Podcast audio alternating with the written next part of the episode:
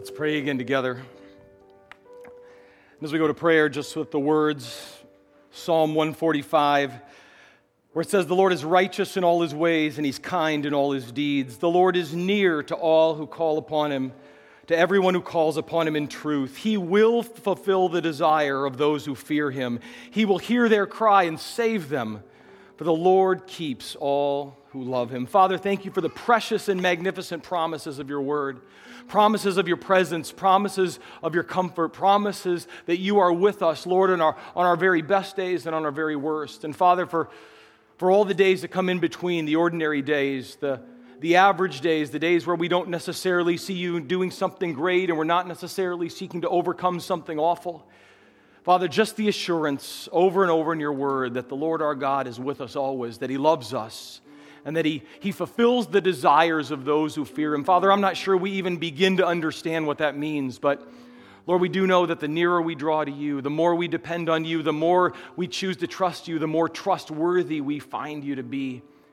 And Father, as we, we've sung your praise and worship, as we've approached your throne of grace in prayer, Father, now we're going to open your word. And Father, my desire for, for myself, for all present and accounted for, Father, it, that it is not the words of a teacher we're listening to, but it is the, the voice of Jesus that we are listening for in and through the preaching of your word. Father, your, your word says of itself, what other holy book would say this, that the, the word of the cross, the preaching is, is foolishness to those who are perishing. Lord, it seems silly and unnecessary, but but Father, we know that it's much more than that, that when your word is opened and your spirit is present, lives are changed, souls are saved.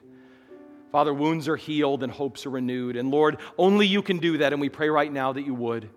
Father, that as we go to your word, that, that your Holy Spirit will be the one who guides us into all truth, who guards us from every error and misunderstanding, who delivers us, Father, from the baggage and the distractions both within us and around us. That your Spirit in these moments together would help us, Lord, to see Jesus. Father, may we see him clearly, Jesus, this morning as we go to your word. May we see him only, the Lord Jesus, as we go to your word. And Father, when we leave in a little while, it won't be long till we're walking out the doors. I pray that it will be, Lord, regardless of our circumstances, that our hearts will be rejoicing. Not because we came to church and all our problems got solved and all the, the wrongs of the world were made right. Father, in some ways, in that sense, nothing may change. But Father, our hope can be renewed because we know the one who sits on the throne and he loves us with an everlasting love. His name is Jesus. And so, Father, it is for his glory and in his name that we ask all these things, praying together, all of God's people said, Amen and amen. You may be seated.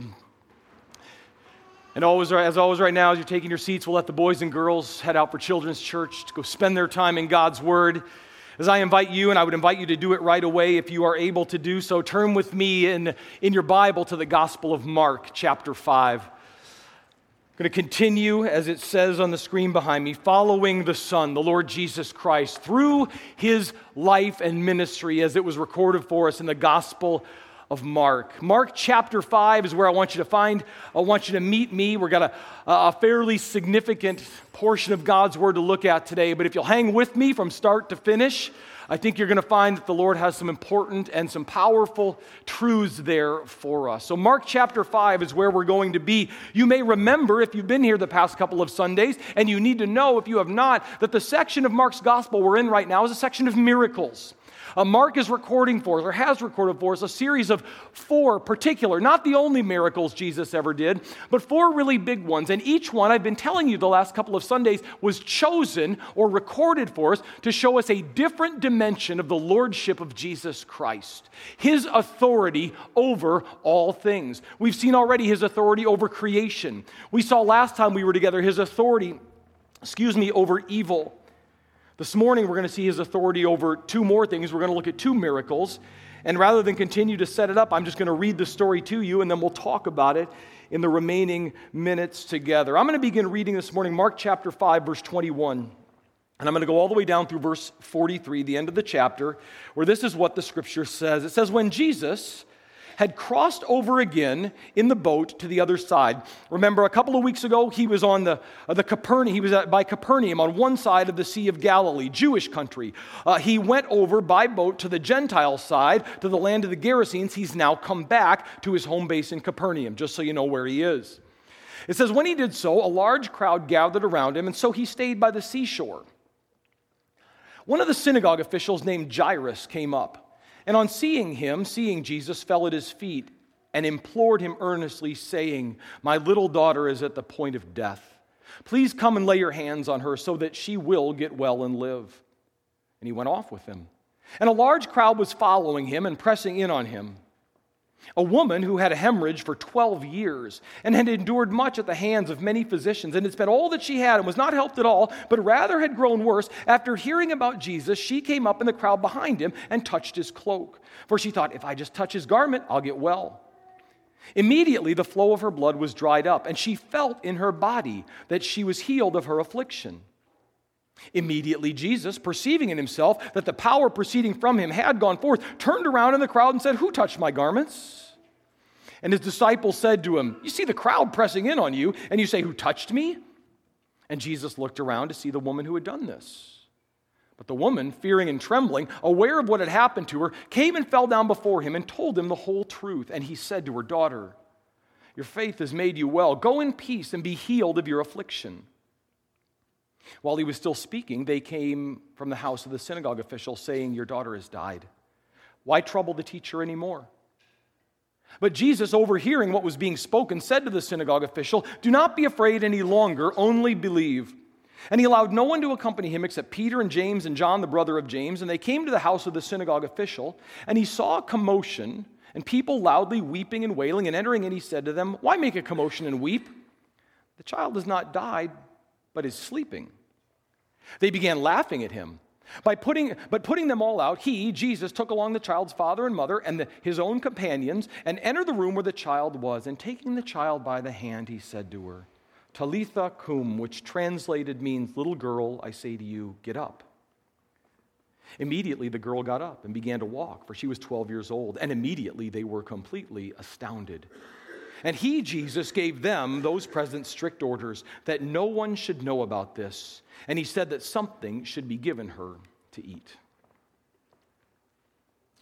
You know, one of the very unique literary structures of the Gospel of Mark is Mark's use of what Bible scholars, textual critics, and students call the, the sandwich structure of storytelling. All right, I'm not going to make you say that with me, but it's called the sandwich structure of storytelling. And what that means is this one of Mark's unique writing storytelling styles is that he often, as he did in the passage we just read, begins telling a story.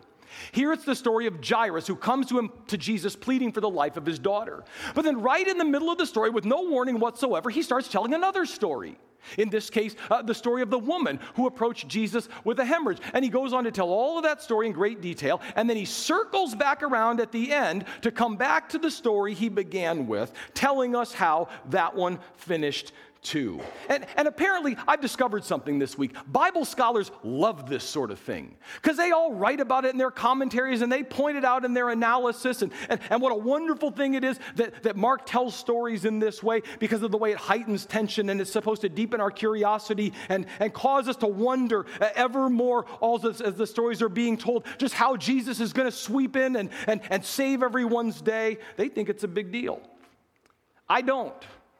Because while the, the scholars find Mark's uh, use of the, the sandwich structure of storytelling thrilling, I want you to know this morning that it is a homiletical nightmare for preachers like me who simply want to show up on Sunday morning, read the passage, tell you what it said, and help us apply it to our lives. And, and I want you to know the reason I'm taking you through all of this information is because of the fact that because Mark used that technique here, he starts telling one story, he begins telling another, he comes back to the first one. I spent the vast majority of my prep time this week simply trying to figure out what in the world these two stories have to do with each other and why he would do it to a preacher like me. It's been tough. I'm just here to tell you.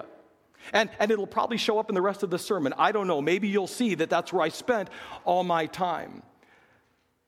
But there's, there's two things going on here. There's two miracles taking place. Now, I know what the two miracles represent. One miracle is meant to, as you would imagine, demonstrate Jesus' authority over disease. And the other miracle, as we can see in this story, demonstrates the authority of Jesus over death. What I'm saying to you is I've been trying to figure out what do they have to do with each other? Why would Mark put them together. And I'm going to tell you this as well right up front. I'm not sure I, I know yet, okay, exactly all the reasons why he did that. But in digging through that question and trying to figure out, here's what I came up with and what I'm going to deliver to you by the time we're done three similarities between these two stories. There are three, I don't know if this is Mark's main idea, but this is what I saw in it. Three similarities between these two miracle stories that I believe, if we look at them side by side, reveal something very important. They reveal to us or remind us, as the case may be, that Jesus really meant it when in another place in the Bible he said that nothing, listen to me, nothing is impossible with God that nothing is impossible with God. And the reason I see that as the primary message for us here this morning, because of the first similarity, the fact that number one, these are two people, Jairus on one hand, the woman on the other, who both came to Jesus. Here's the first similarity in situations of extreme need. The first similarity between these two stories are they are instances or, or, or occasions of deep, extreme need. And here's the way I want to show that to you. Because if you look at these two stories side by side, just consider for a moment all the many ways in which these two people who came to Jesus differed from each other. Because on one hand, you've got Jairus. Look at verses 22 and 23. It says he's one of the synagogue officials, and he came up and on seeing Jesus fell at his feet. And he implored him or begged him earnestly, saying, My little daughter's at the point of death. Please come lay your hands on her so that she'll get well and live. Now, that's one person. But then we're told, beginning in verse 25, the other is a woman.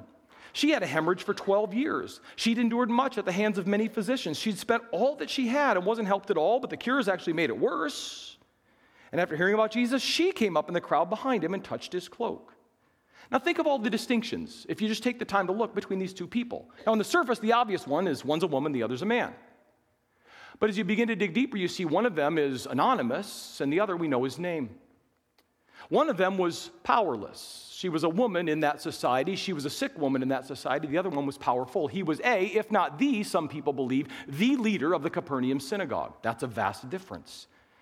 Because of that, he, the powerful man, was socially well connected. He was in charge. He had influence. He had uh, relationships with other powerful people as the synagogue leader. She, however, though he was socially well connected, she was socially isolated in every way. Because according to Jewish law, the fact that she had had this issue of a hemorrhage of bleeding that had been going on for 12 years meant she was perpetually, constantly, ceremonially unclean. That means she couldn't hang out with anybody. She's isolated. One's a religious leader, the other's a religious outcast. One's wealthy, the other's bankrupt. One had a daughter, this is an interesting little note. One had a daughter who'd brought him 12 years of happiness. And the other, if you paid attention to the story, had spent those same 12 years enduring nothing but heartache and sorrow. 12 years. My point is simply this they couldn't have been two more different people. It's just that they had one thing in common extreme what? Need. They had extreme need. And, and that need, here's what I want you to see in the story. The fact that they were in that extreme need, though the reasons behind them were different, it actually brought these two people to the exact same literal place the feet of Jesus Christ the feet of Jesus. Verse 22 Jairus came up and on seeing him fell at his feet. Verse 33 the woman, fearing and trembling, aware of what happened to her, came and fell down at his feet. Extreme need brought him to the feet of Jesus. And that goes straight to the second similarity between these two people. That in their extreme need, and, and what we can see by the fact that their extreme need brought them both to the literal feet of Jesus, is evidence of the fact that they shared, these two people, here's the second similarity, a singular hope. These are two people in extreme need, and in their need, they share a singular hope. Now, before I tell you what that hope is, let me just continue to, to talk about the two of them and their situations. Because while it's probably going to sound cynical for me to say this, I also think it's quite probable that neither of the two people in this story came to Jesus with pure motives or at least without the purest motives. They came to Jesus because they wanted help. They came to Jesus because they were in need. But take Jairus, for instance. The Bible tells us, verse 22 says, he is a synagogue official. That means that most likely he was a Pharisee. And if not, himself, he ran around with the Pharisees. And if you've been here for this series, you know that the Pharisees hated Jesus. In fact, there was a, a, a, some of them, maybe not all of them, but by this point, they had already begun making plans to put Jesus to death. And, and so, even if Jairus wasn't, maybe didn't share that sentiment, maybe he wasn't that hateful or spiteful toward Jesus, I have to think that in that position, there was tremendous pressure to toe the party line, to, to go along to get along. Because why? Because I've got a really good job. And if I make waves, I could lose it. He's part of the group that wants to kill Jesus. But where do we find him in verse 22? At the feet of, begging for his daughter's life. And, and again, this sounds cynical, but you know what that tells me? That tells me that at least at this point, at least in part, Jairus' faith is a faith of convenience, right? I'm not going to make waves when it'll get me in trouble by, you know, by, by being kind of pro Jesus, kind of, yeah, G- but when I'm in a need, in need, when I got a problem, I know who can help, or I think I know. I'd say his faith is a faith of, at least at this point, convenience. Now, the woman, on the other hand, look at verses 27 and 28. says that she, after hearing about Jesus, came up in the crowd behind him and touched his cloak. Because she's thinking, if I just touch his garments, I will get well. You know what she's doing there? She's actually acting out upon an ancient superstition of that day, a common pagan superstition, and it was this if you can touch the holy man's garment, you'll get his power. If you can touch the holy woman's cloak, her dress, her feet, then her power will be transmitted to you. That's what she's thinking here. In other words, while Jairus' faith is at least in part a faith of convenience, her faith, whatever it is, is a faith that is laced with superstition, not pure. But even so, aren't they both right where they need to be?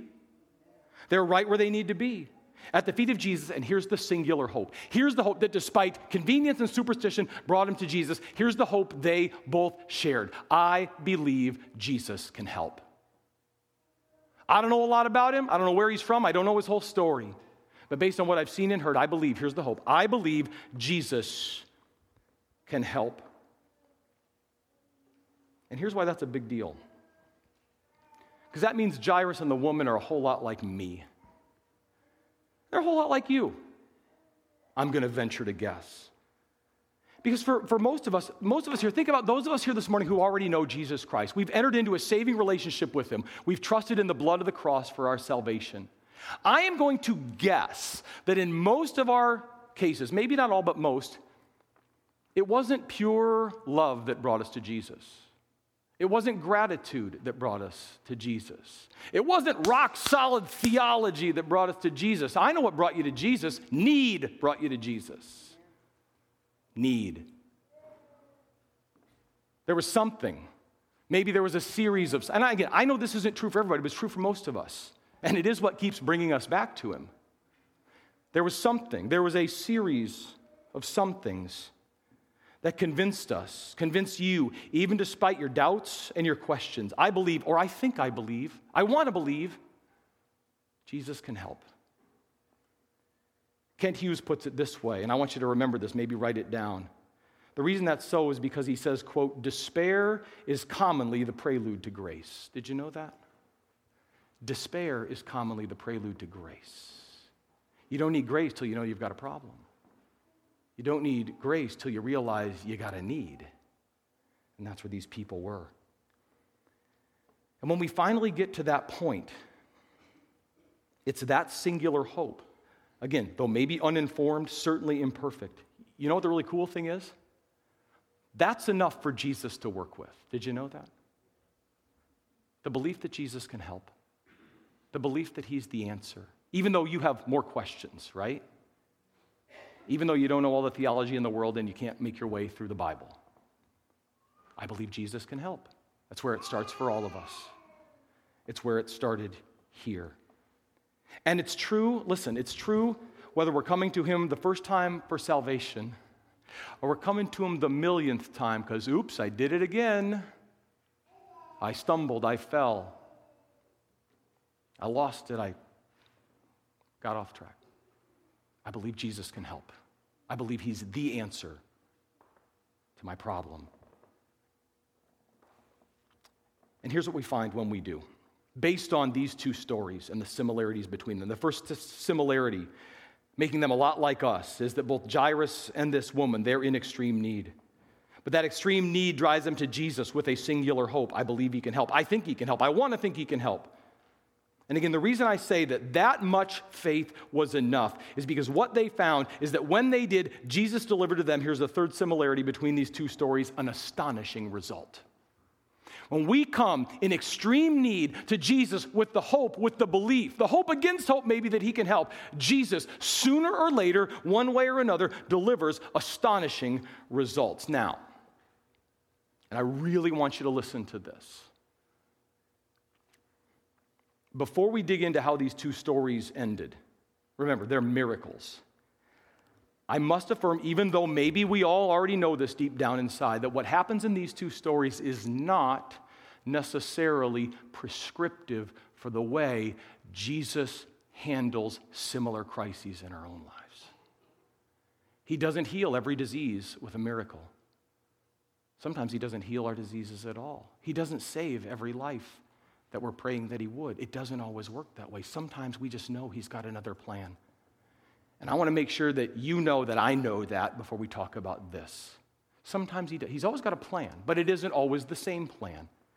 And that's because there's a lot of mystery to the way he works and the things that he does. And I want to make sure that's out there on the table. Just sometimes he's up to something else we can't see. But at the same time, there's some powerful lessons we can draw from these two unique stories that show us that Jesus is, in fact, in authority over both disease and death.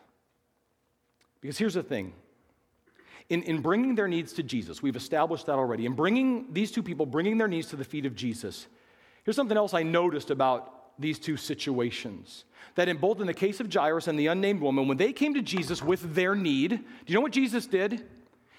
He asked them for more than they expected. He asked them for more than they expected they were going to have to come up with, deliver, demonstrate, whatever. And here's what I mean by that Jesus asked them for more than they expected. Because just taking the stories in the order they come, here's what happened. Jairus, if you look, look at verse 23. He comes to Jesus expressing his faith up front. It says, He came to Jesus, fell at his feet, verse 22, and implored him earnestly, saying, My little daughter is at the point of death. Please come, lay your hands on her so that she will get well and live. He's saying right up front, in front of everybody, I think you're the answer. I believe you can help. And in the moment, he gets exactly what he's after. Look at verse 24. He went off, Jesus went off with them, and a large crowd is following him. And Jairus has got to be thinking, oh, what a relief, right? We're going to go get this problem solved. But then the woman shows up, right? And literally stops Jesus in his tracks. And, and the crowd surrounds him. Progress halts.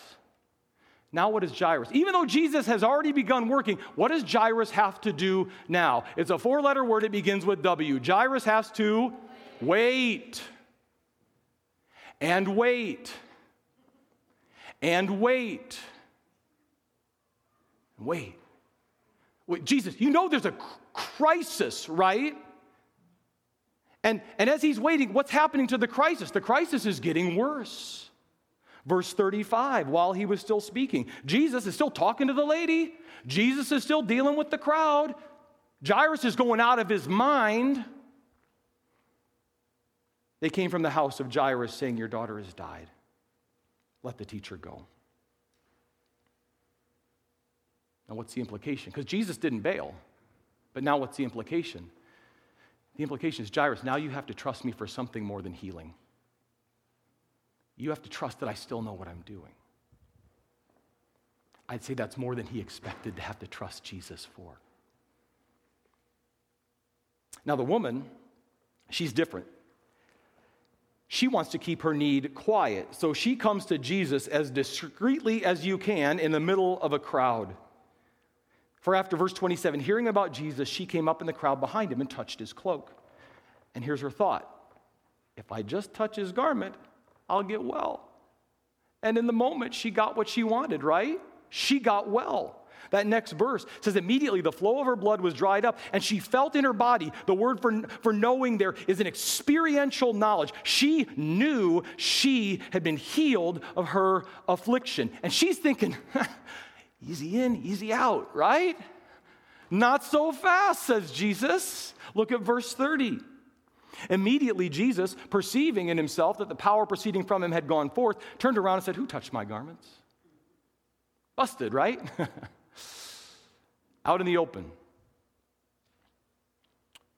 Who touched me? And his disciples are like, Jesus, really? There's like a thousand people here. And, and you're saying, Who touched me? And Jesus, No, no, no. He looks around, verse 32, to see the woman who had done this. Here's what I want you to see the woman, fearing and trembling and aware of what had happened to her. She knows Jesus has just changed her life. She came and fell down before him, and here's the key she told him the whole truth. Here's my point. After granting her request, Jesus insisted on a public confession of what he'd done. Because, you know, if you confess with your mouth Jesus is Lord and you believe in your heart, God raised him from the dead. That's in our Bibles, right? You will be saved.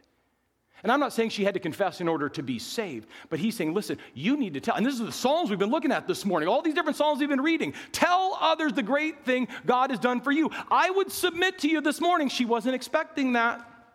I got to tell a thousand people or however many right now what Jesus did for me, and you're scared to get baptized, right? She is on the spot.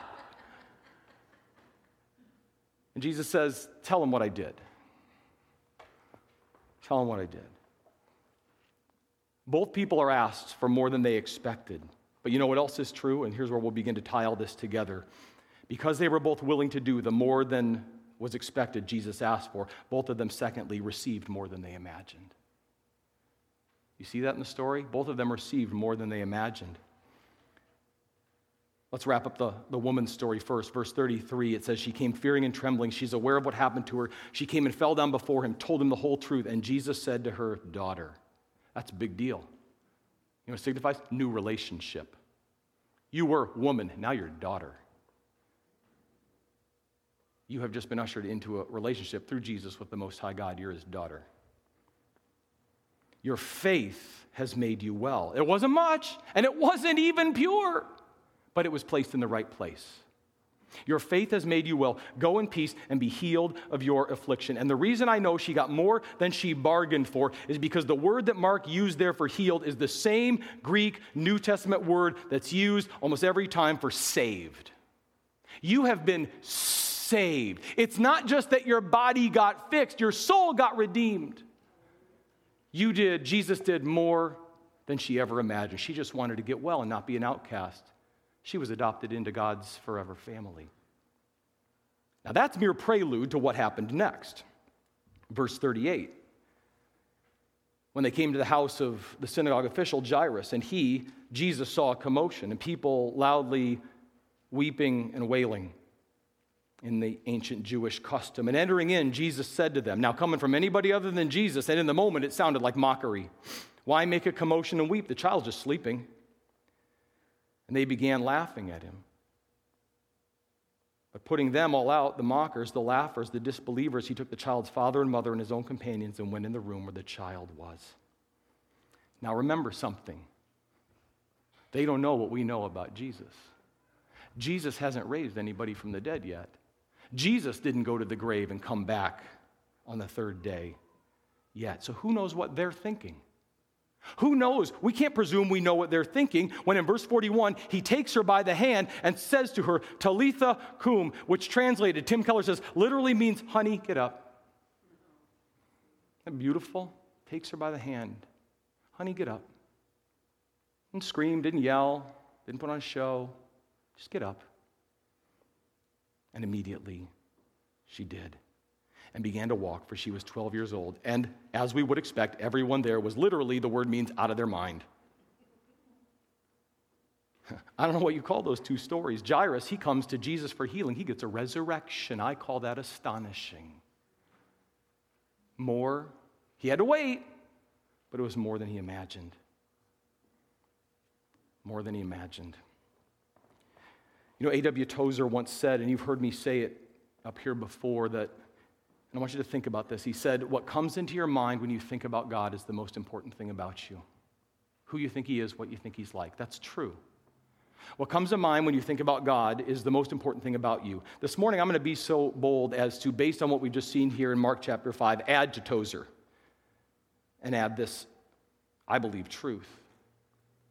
And listen, I'm preaching to me, and y'all are just listening in, but where we turn in our moments of distress reveals what we really think about Him. Where we turn and what we do in distress and in trial and in crisis and in extremity that reveals what we really think of him, how much, if at all, we actually trust him. And I don't like saying that because it tells me what I'm really like, but it's true. And, and the truth is that sometimes we really are, as believers, we're guilty of telling Jesus what he can and can't do and how he can and can't work. We do it every time we pray and tell Jesus, this is how it's got to work out. This is what you have to do. We do it when maybe we aren't going to be that strict about it, but we prayerfully come to Jesus and we give him the options. Well, Lord, here's the fix I'm in. There's door number one and door number two and door number three. Which one is it? And we forget that his thoughts are higher than my thoughts and his ways are higher than my ways, and he's a mystery. And he's thought of things that I, will never even come up with options. And we do it when we're in extremity and need, and we just decide we already know how it's going to turn out, so we don't bother going to him with it at all. We just know the way these things go. The relationship can't be fixed. The hurt can't be healed. The sin can't be forgiven. The problem can't be solved. We tell Jesus what he can and can't do. Now, maybe what you're thinking is I'm arguing for a spirit of presumption in prayer. I am not a name it and claim it guy. That's not in the Bible. But what I am arguing against is a spirit of dismissal in our prayers that says there's just some stuff Jesus won't ever do. There's some stuff he can't do. There's some problems he can't solve. And so I'm giving up. And I'm not going to bring it to him anymore. I think that's just as dangerous. Because we can't know for sure how God's going to answer our prayers, when God's going to answer our prayers, how He's going to meet us in our places of need. I do know this He's already given us what we need most, right? Based on the story of the woman, He's given us rescue, redemption from our sins. And based on the story of Jairus, He's given us the hope of resurrection. That someday He's going to grab your hand and say, Child, get up. Let's go. You have that hope, that promise as a believer.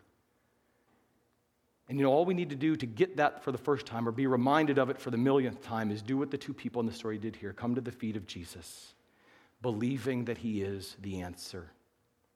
Because the big idea of the message this morning is, is really this, as, as simple as it sounds, is that we are never, we never go wrong when we bring our needs to Jesus. Never. We will never go wrong, we will never do wrong when we bring our needs to Jesus. That's where they've got to go. And Father, sometimes we would admit that's the most difficult thing for us to do because we think we're in charge. We think we have some control. We think we can work it out, or at least we can help you work it out for us. Father, we confess, all of us, I think, have been brought, I'm sure, to points in our lives where we say, whatever God is doing, it is a, a mystery to me. The times you say wait, the times you say no the times you ask us to take a step of faith that, that we really don't want to have to take. And all along, you're saying, Trust me.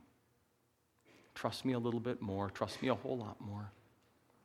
And all the time, you've got this perfect track record, Lord, and I forget that. We forget that, that there's this perfect track record of a God who has never failed to come to the rescue of his people.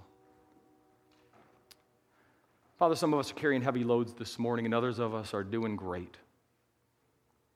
You're sufficient for all of it. On our best day, we're never beyond the need for your grace. Father, on our worst day, we're never beyond the reach of it. Thank you that that's so. Thank you that it's so, not because we say so, but because Jesus made it so. That at the cross, he accomplished our redemption. And that through the cross, he promises not only eternal life, but everything necessary to live this life here right now for your glory. Father, we give you our storms and our trials and our questions and the mysteries. Father, keep us humbly at the feet of Jesus. Take the things of truth spoken here this morning and seal them up in our hearts, and take all the rest and let it slip away so that we leave savoring and trusting Jesus only, in whose name we pray. Amen.